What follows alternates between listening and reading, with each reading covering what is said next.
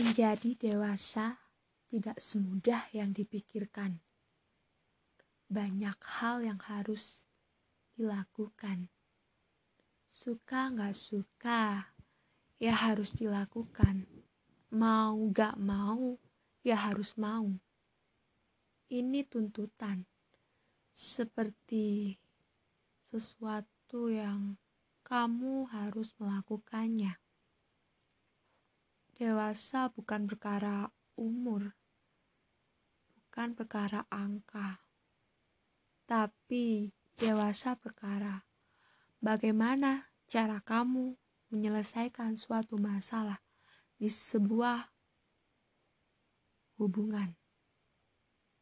Ya, memang dari kita kecil sampai nanti kita akan tutup usia, pasti akan ada yang namanya masalah. Bagaimana cara kita menyelesaikan masalah? Itulah yang dinamakan dewasa. Jika kita lari dari masalah, maka itu bisa dikatakan kita belum dewasa. Atau biasa disebut pelarian mencari hal-hal menyenangkan. Tapi jika kita bisa mengatasinya pelan-pelan dan akhirnya menyelesaikan masalah tersebut, pasti bisa dikatakan dewasa pada sesungguhnya. Ujian orang dewasa memang tidak mudah.